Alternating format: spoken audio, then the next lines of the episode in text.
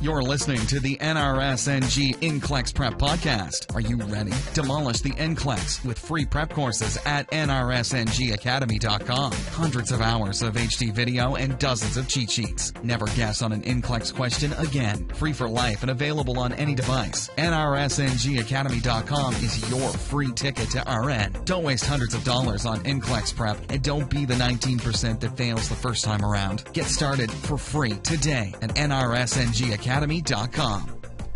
Okay, Addison's disease and Cushing's disease are very interesting uh, disease process. Okay, so let's talk about it really quickly, uh, what it is, and kind of what's going on.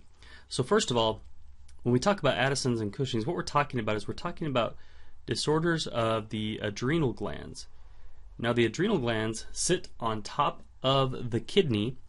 We have an adrenal cortex, and we have an adrenal medulla. Okay.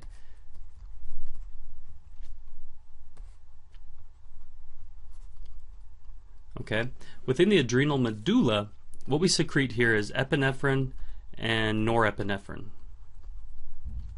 Okay, from the cortex, we actually secrete uh, steroid hormones. So we secrete things like glucocorticoids, mineralocorticoids, uh, and those are secreted from the adrenal cortex. Okay, now these are these are secreted due to biofeedback from our body, depending on um, kind of different situations going on within the body. Um, so, like epinephrine, norepinephrine, part of the sympathetic nervous system, fight or flight response. With steroids, steroids uh, are going to decrease inflammation, decrease swelling, decrease immune response.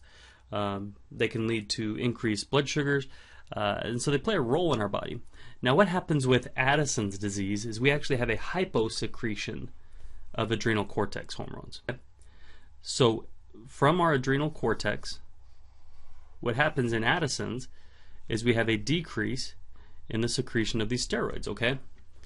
So these de- this decreased level of glucocorticoids and mineralocorticoids, what happens here is it leads to hyponatremia, hyperkalemia, hypoglycemia, decreased volume, and it can be very fatal if untreated, okay? So if our patient isn't able to afford to care for this or isn't doesn't recognize that something's wrong or something's off and we don't get this tested and determine that the patient actually has Addison's disease, this can be very fatal for them, okay? So again, Addison's disease is hyposecretion of adrenal cortex hormones. So I, I, made this little chart here, and I want you to, to print this chart out and understand what's going on here. What we have here is we have Addison's disease versus Cushing's disease. With Addison's, we're talking hypo, with Cushing's disease, we're talking hyper. Okay, but for now, let's focus on Addison's disease, okay?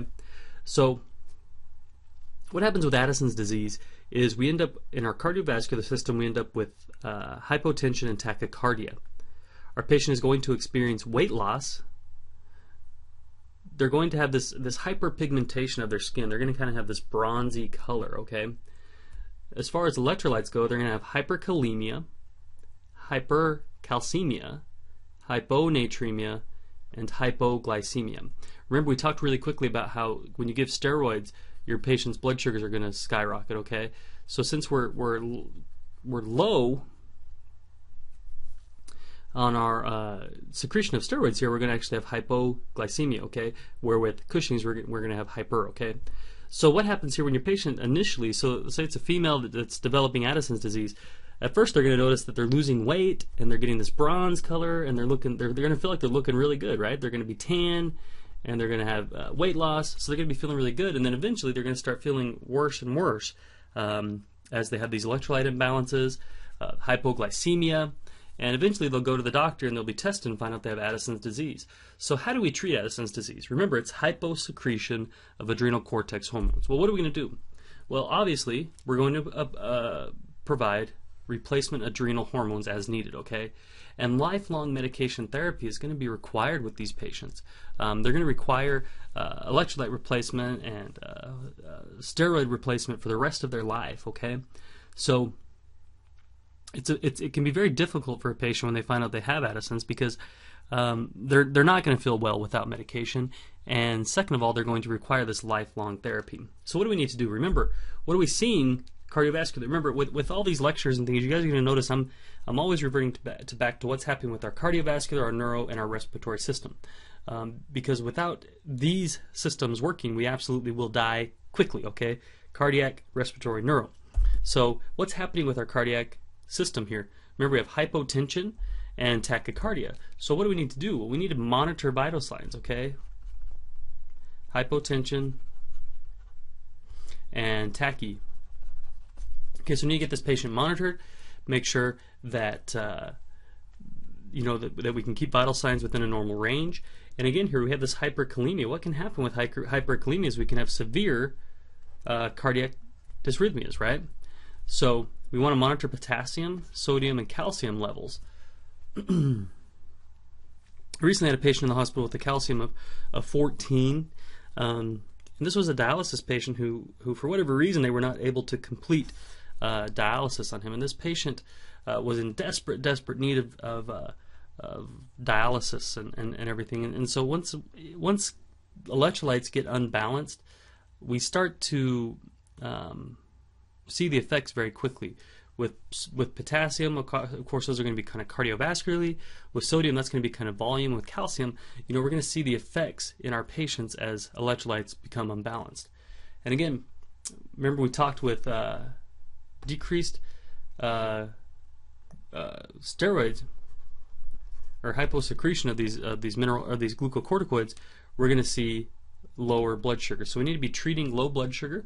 Um, we need to be monitoring. I know we don't talk about that a lot. A lot of times when we talk about blood sugars, we're talking about elevated blood sugars, you know, with our patients who have diabetes and things like that and providing insulin. But with these patients, it's actually going to be just the opposite. We're going to have to be giving um, carbohydrates.